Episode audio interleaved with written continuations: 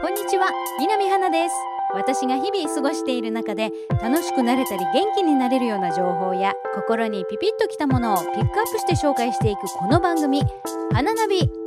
今日は8月1日月曜日です。今まで今日は何の日はウィークデーに毎日花ナビは時々お届けしてましたけれども先月7月から定期配信を再開して毎月第1月曜日には必ず新しいエピソードをお届けすることにしました。今日から8月ですね。夏休み本番でしょうか。えー、もう7月からねちょこちょこ夏休みを取ってるなんていう方も多いかと思いますけれども。私は今年もというか夏休みドーンとこの辺りに取ろうみたいのはなくてあのー、まあ、仕事をしつつ、まあ、ちょこちょこ友達と会ったりっていう感じで過ごしてるんですけれども。去年はね、あのー、海に行ったんですよね。7月と8月1回ずつ。でも今年まだ海に行ってません。去年はあの生まれて初めてサーフィンをしたんですけれども今年はまだ行ってなくてできてないんですが。まあねだけど何気にちょこちょこ仕事もあるしお盆で帰省したりとかもするし、まあ、なんだかんだですぐ終わりそうだけど流されて終わっちゃう8月は過ごしたくないなと思います。海といえばね私のあの母方のあのおばあちゃんの教えで海に行くのは7月中にしなさい。8月になるとあの波が高くなって危ないから8月になったら海行っちゃいけないよって言われていてだからねその教えを守るともう今年は行けないってことになっちゃうんですけれどもうーんどうなのかななんか気をつければいいようないやいやでもそんなことしちゃうみたいなねちょっとなんか あの気持ちのせめぎ合いみたいなものが自分の中でありますけれども。さあそんな中今日私がピックアップしたいのはこちら。ポケモン GO やってみた。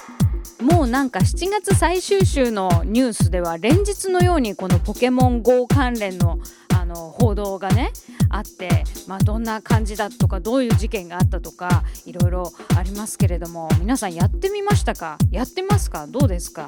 えー、私はですね7月22日に、えー、日本で始まったこのダウンロード14時か15時ぐらいに、えー、ダウンロードしてで今のところ10日余りやってみてるんですけれどもね。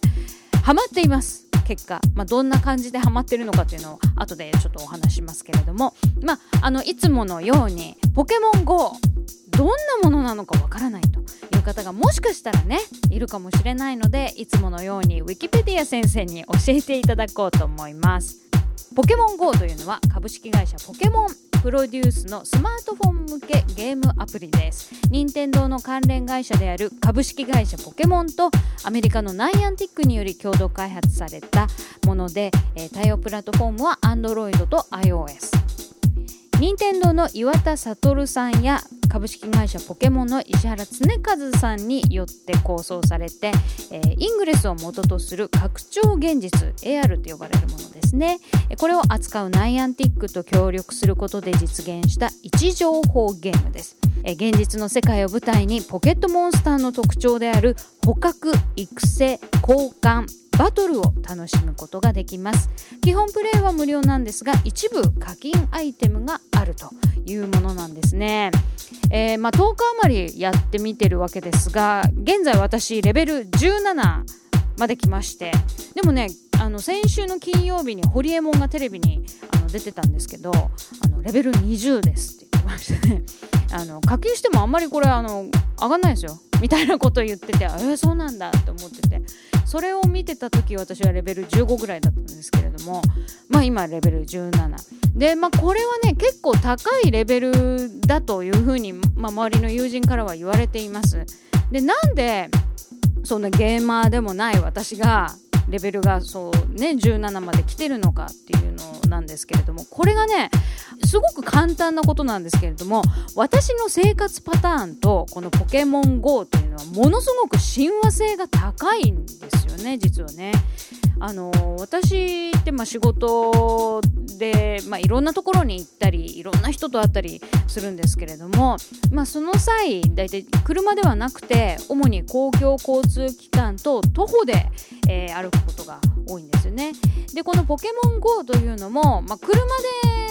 まあ、移動しててもいいけど移動中はまあ操作当然のことながらしてはいけないしできないものだったりしますけれどもあの自分の足で歩くことに意味があるゲームなんですよねこれね。であの私ね、まあ、ポケモンってそもそもあの見てなくて、まあ、世代もちょっと違うんですけど、まあ、ピカチュウ可愛いなぐらいですよ。知ってたのはね。でもこれはぜひやってみたいと思っていた大きな要素がありました。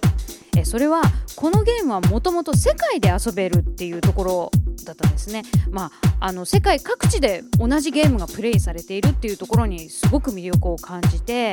絶対に私も日本来たらやってみたいって思っていました。でどんな風に世界にこのゲームが広がっていったのかということなんですが7月6日にオーストラリアニュージーランドアメリカで、まあ、先行サービスが始まって7月13日ドイツ14日イギリス15日イタリアスペインポルトガル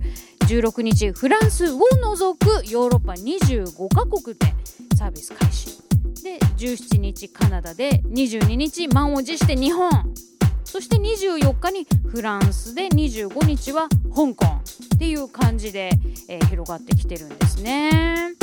あの私はまだあの実際のところ あの東京とか埼玉とか、まあ、関東圏内でしかポケモン GO はプレイできてないんですけれどもまあ夏休みだしこれからねいろんなところに行けたらいいなと思うのでそういうところでもやりたいなと思ってるんですがまああの歩きながらえっ、ー、と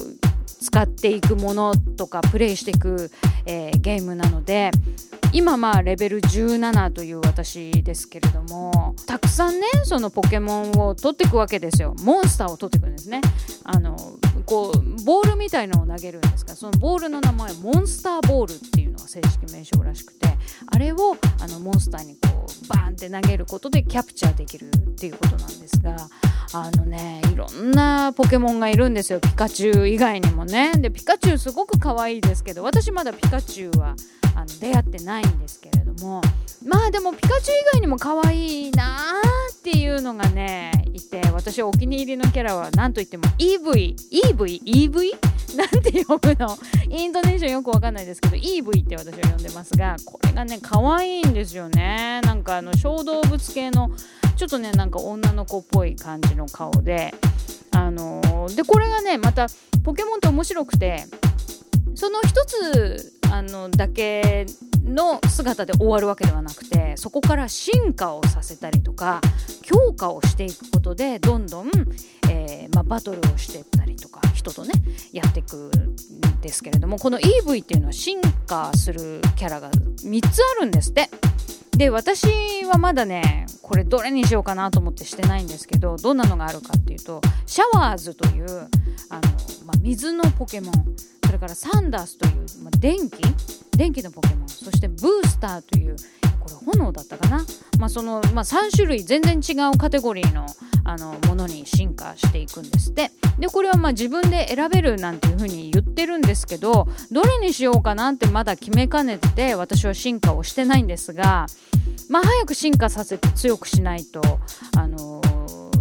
なかなか私もね今のところこういろんなジムとか行って勝ってますけどあのなかなか勝てなくなってくるんだろうなと思って早くやろうかなと思うんですけど私ね EV は可愛いから好きなのよ。だけどシャワーズサンダーズブースターってねなんかいまいち可愛くないんだよね。でいろんなあのサイトであのどれに進化させたらいいのかみたいな読むとシャワーズというのが一番あのなていうの総合点は高いみたいな感じなんだけどシャワーズなんかさあのシャンプーハットみたいなのこうかぶってるんですね。かぶってるというかあの襟巻きトカゲ的な感じなんだけどなんか目があんまり好きじゃないです。サンダースはなんか黄色と黒でちょっと大阪の方のねあの野球チームっぽい感じがするなとか。でブースターまだかろうじてブースターあーでもなんかこのなんで EV のこのキュートさが全てにないのかみたいな。まあでも進化させるってことはどんどん強くなっていくってことですから。まあ可愛いだけじゃあの戦えないってことなんだな みたいなね。いろいろ深いなって思ったりもしますけれども。ポケモンって、まあ、こういうあのキャラクターが可愛いっていうのだけじゃなくていろいろ深いところでねあのななんかすごいなって思うところがあるんですけどあのそもそもポケットモンスターというまあ、そのゲームとか、まあ、アニメのキャラクターだったりとかそういったものの総称でポケモンって呼んだりするらしいんですけどこれあの最初にあの発案した方というのがゲームボーイのあの持っている機能で通信機能というのがあってでそれに着目して通信をする前提であのいろんなそのゲームのいろんなイベントだったりあの機能っていうのが発展していったんですって。で通信するってことは何かコミュニケーションをあの図らないといけないわけですよね他のユーザーとかと。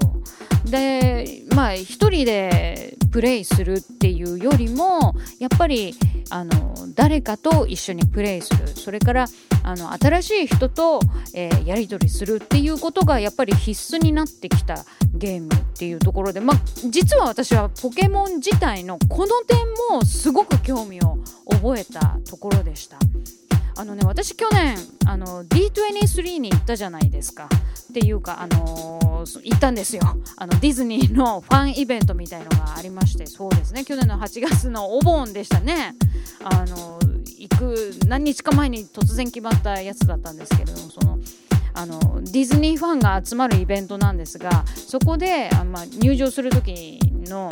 あの、まあ、プレゼントみたいなものトレーディングカードをもらったんですよね。で私トレーディングカードとかそんなやったこともないし何が面白いのかなって実は思ってたんです。でも、えーと、3日間そのイベントっていうのがあってあの中を歩いていく中で見ず知らずの人に「何々のカード持ってますか?」とか聞かれたり「あの交換しませんか?」ってすごい話しかけられたりしてたんですね。で最初はその意味がよく分からなかったんです。まあ、カードのこと聞かれてるしこのカードが欲しいんだなっていうのは分かったんだけれどもその真の意味というかトレーディングカードの持つ意味っていうのを私は理解してなかったんですけど2日目の後半ぐらいからなんとなく理解してきたのがあこれは人とコミュニケーションをするためのきっかけとかそのためのツールであるに過ぎないんだっていうところに私気づいたんですね。あのー、1人で遊んでいてもやっぱり欲しいカードがあると思ったら誰かに話しかけなければいけないしどこかに出ていかなければいけないし自分は欲しいですっていう意思表示をしなければ欲しいあのトレーディングカードっていうのは手に入らないわけですよね。あのやっぱりこう内気な子とかでもやっぱり欲しいと思ったら言わなきゃいけない。でこう勇気を出して、えー、持ってませんかとか言うんだっていうそのきっかけになるんだなって思ったらこれトレーディングカードってものすごい、あのー、遊びのツールなんだなって私は実はね D23 でそのことに気づいたんですよね。でこのポケモンっていうのもそのトレーディングカードみたいのでカードのやり取りがあったんですよね。なんかね読んでみるとあったんですって。まあ今もあるのかな。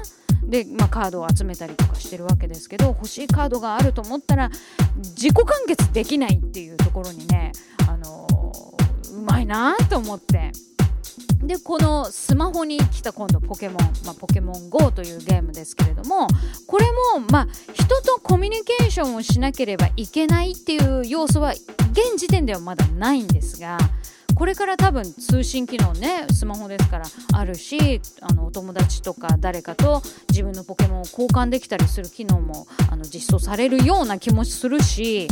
なんかいろんなことを考えるとあのものすごい可能性を秘めているゲームなんじゃないかなと